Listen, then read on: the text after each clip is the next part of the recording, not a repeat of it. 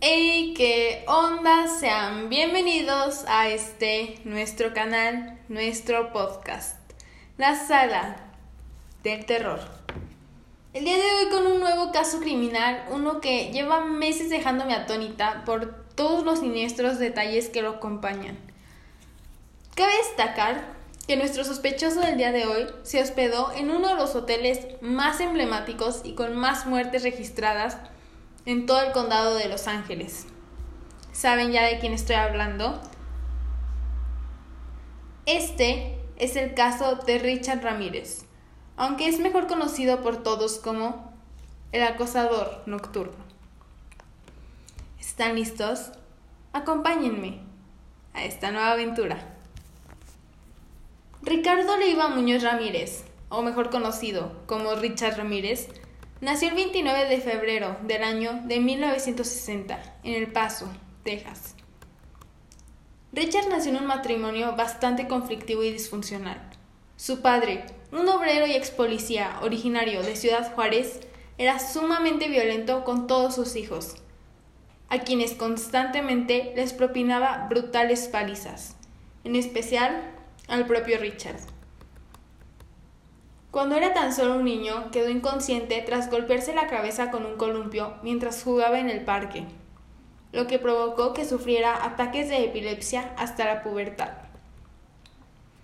Lo que sí es un hecho es que, como la mayoría de los asesinos en serie, desde la infancia fue un niño bastante problemático. Lo expulsaron de la escuela en tercero de secundaria y se dedicó a llevar una vida ociosa, no hacía nada más que fumar marihuana y comer comidas envasadas de escaso valor nutritivo. Su dieta era tan rica en azúcares que se le empezaron a pudrir los dientes, dejándole un aliento insoportable. El punto de inflexión en su vida parece haber sido la noche en la que su primo Mike mató a su esposa delante de él. Mike tuvo una fuerte influencia en Richard, quien quedó fascinado con las fotos que su primo le tomó a sus víctimas con una Polaroid durante la guerra. Asimismo, cuando Richard tenía 13 años, se pasaban todo el día juntos sin hacer nada.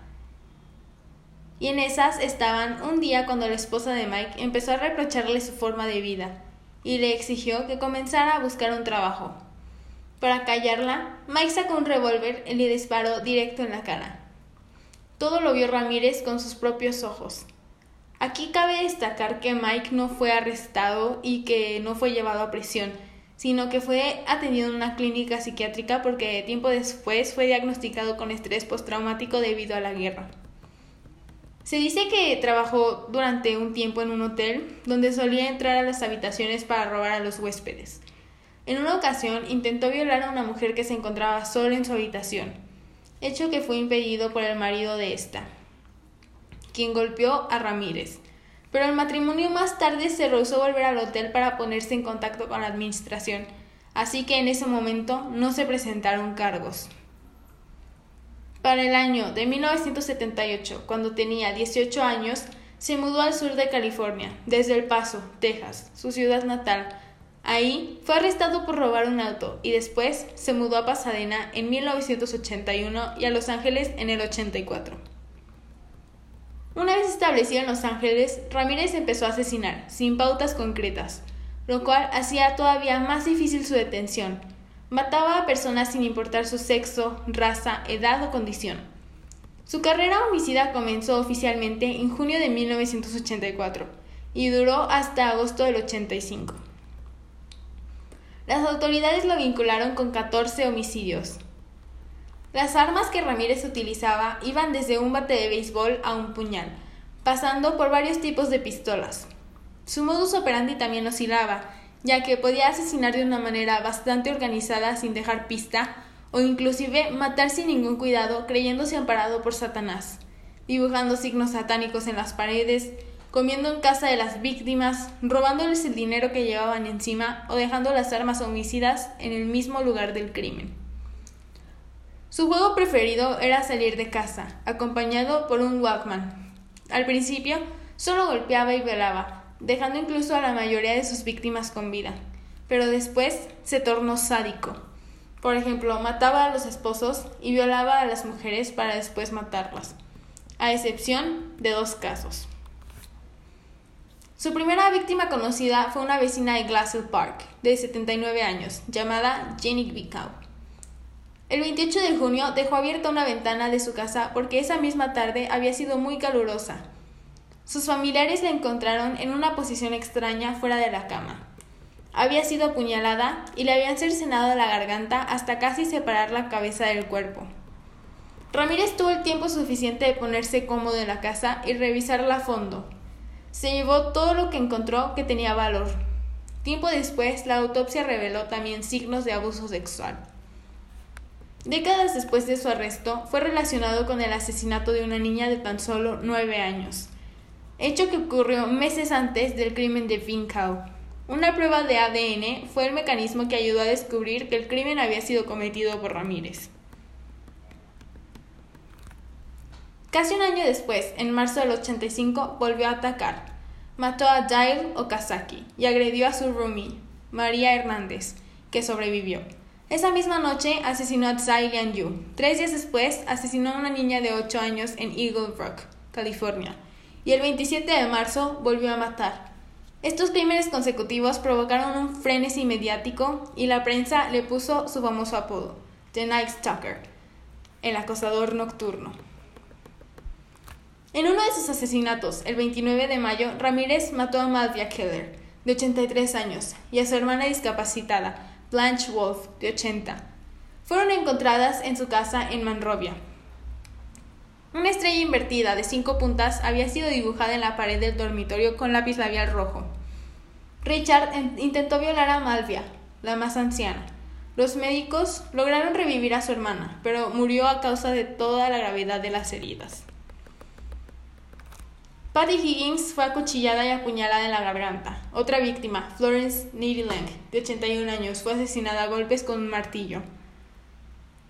Ramírez mató también a un contador llamado Peter Pan y violó a su esposa Bárbara. Se comió todo lo que había en el refrigerador, vomitó en el piso de la cocina y se masturbó en el piso de la sala, para luego escribir un símbolo satánico en la pared. Cuando Ramírez mató al contador Peter Pan en su casa de San Francisco en 1985, la evidencia del crimen llegó hasta la entonces alcaldesa Diane Feinstein, lo que sería un punto de inflexión para la investigación. En una conferencia de prensa mostró un boceto policial del asesino y también pasó a describir la evidencia de todos los casos en todo el estado.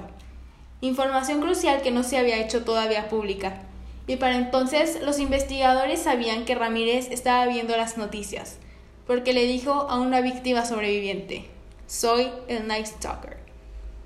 Feinstein renunció al, anunció el calibre de la pistola, perdón, el tipo de zapato y el hecho de que dejó huellas. Y cito, sin lugar a dudas, la alcaldesa Feinstein cometió un gran error, dijo Frank Falson, inspector de la policía de San Francisco. Resulta que el jefe de policía nunca le había dicho que no lo publicara. Después de eso, nunca pudieron encontrar los zapatos. Uno de los únicos rastros que tuvieron los investigadores fue, de hecho, la huella de un zapato, que dejó en un macizo de flores en uno de sus asesinatos anteriores. En el proceso de encontrar el zapato que combinara con él, los investigadores descubrieron que era un zapato de la marca Avia, poco común en ese momento. Dirigiéndose así directamente al fabricante, revisaron las hojas de cálculo donde se distribuían los zapatos en los Estados Unidos. Y solo se fabricaron zapatos negros de talla 11 y medio y 5 se distribuyeron en Arizona y solo un par se vendió en Los Ángeles. Desafortunadamente Ramírez tampoco perdonó a los niños. Al principio de su ola de asesinatos hubo una serie de niños pequeños que fueron sacados de sus camas, agredidos y luego abandonados.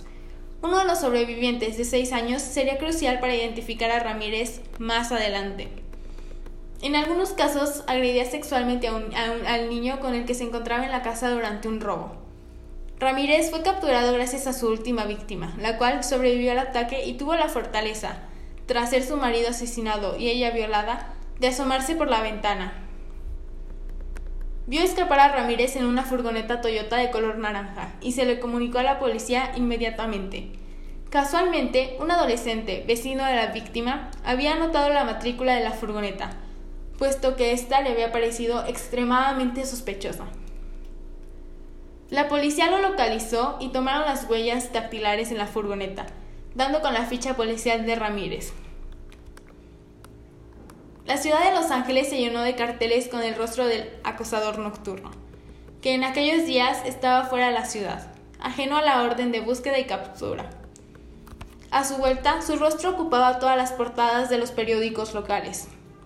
Preso del pánico, huyó e intentó sin éxito robar tres vehículos. Fue golpeado con una barra de hierro en la persecución y finalmente estuvo a punto de morir linchado. Tuvo que ser la propia policía la que le salvara del linchamiento. Fue acusado así de 14 asesinatos, 5 intentos de asesinato, 9 violaciones, entre las cuales 3 fueron a menores, dos secuestros, solía secuestrar niños para abandonarlos cientos de kilómetros de su casa solo por el placer de hacerlos sufrir, cuatro actos de sodomía, dos felaciones forzadas, cinco robos y 14 allanamientos de morada. A pesar de estos datos, se estima que actuó en muchas más ocasiones, dado que su modus operandi no era fácilmente identificable y él nunca colaboró con la policía dando datos de sus crímenes. Finalmente, el 3 de octubre del 89, tras cuatro días de deliberaciones, el jurado votó por la pena de muerte para Ramírez, y el 4 de noviembre fue ratificada la sentencia de 19 penas de muerte, la cual se supone que llevaría a cabo en el corredor de la muerte de la cárcel de San Quentin. En 2009 fue encontrado culpable de la violación y asesinato de la niña que ya mencioné antes de 9 años. En la cárcel se arregló los dientes y el 3 de octubre del 96 se casó con Doreen Leoy, de 41 años, una editora independiente que trabajaba por horas en revistas. Vivía en una casa flotante, tenía un título en literatura inglesa y poseía un coeficiente intelectual de 152 puntos. También se presumía que era virgen. Tiempo después, Ramírez murió de insuficiencia empática perdón, hepática, en el Hospital General de Marine de Green Bay, California, en la mañana del 7 de junio del 2013 con 53 años de edad. En el momento de su muerte, Ramírez llevaba más de 23 años condenado a muerte y esperando su ejecución por el estado de California. Dado que su matrimonio se deterioró con los años, Doreen desapareció y nadie reclamó su cuerpo, por lo que sus restos fueron incinerados. Y bueno, este fue el caso del día de hoy en realidad es mucha la información. Eh, yo esperaba hacer un video pues corto, aunque es mucha información y planeé primero hacerlo en dos partes, pero eh, escogí dar los datos pues más concisos eh, para que no se aburrieran. Y pues bueno, ahí les va como lo prometido es deuda. la historia paranormal del día de hoy. Hace un año, bueno, un poco más de un año, justo antes de iniciar la pandemia, salí con mi familia y unos amigos a una hacienda que el papá de uno de ellos acababa de comprar y acondicionar. Pasamos la mayor parte de la tarde sentados y platicando, hasta que mi mejor amiga, pasadas de las 12, le dio por querer ir al baño. Cabe destacar que los baños ahí estaban un poco retirados de la casa, así que tuvimos que caminar unos minutos para llegar. Estábamos muy contentas ya que era la primera vez en meses que nos volvíamos a ver. Decidimos acomodar el teléfono frente a una barda para poder poner el temporizador y tomarnos unas cuantas fotos. Pasaron los minutos y los demás nos fueron a buscar. Regresamos a la casa y revisando las fotos nos dimos cuenta de que no éramos solo las dos, sino que había un pequeño niño posando junto, justo detrás de nosotras. Decidimos no mostrar la foto esa noche, pero no volvimos a estar a gusto en aquel lugar. ¡Uy, no, qué horror! De hecho, eh, la chava que me mandó esta, esta historia eh, me mandó la prueba y sí, es real que sí se ve ahí atrás algo o alguien, no se sabe, es como una figura muy, muy pequeñita, pero se ve que se está asomando. Entonces, les voy a dejar en la descripción del, del video de, de hoy mi Instagram personal para que vayan y si ustedes se animan me escriban sus historias paranormales para poder ponerlas al final de cada caso criminal. Y pues bueno, esto ha sido todo por el día de hoy. Estén pendientes al caso de la próxima semana. Un saludo a todos, no olviden suscribirse y recuerden, quédense en casa. Hasta la próxima.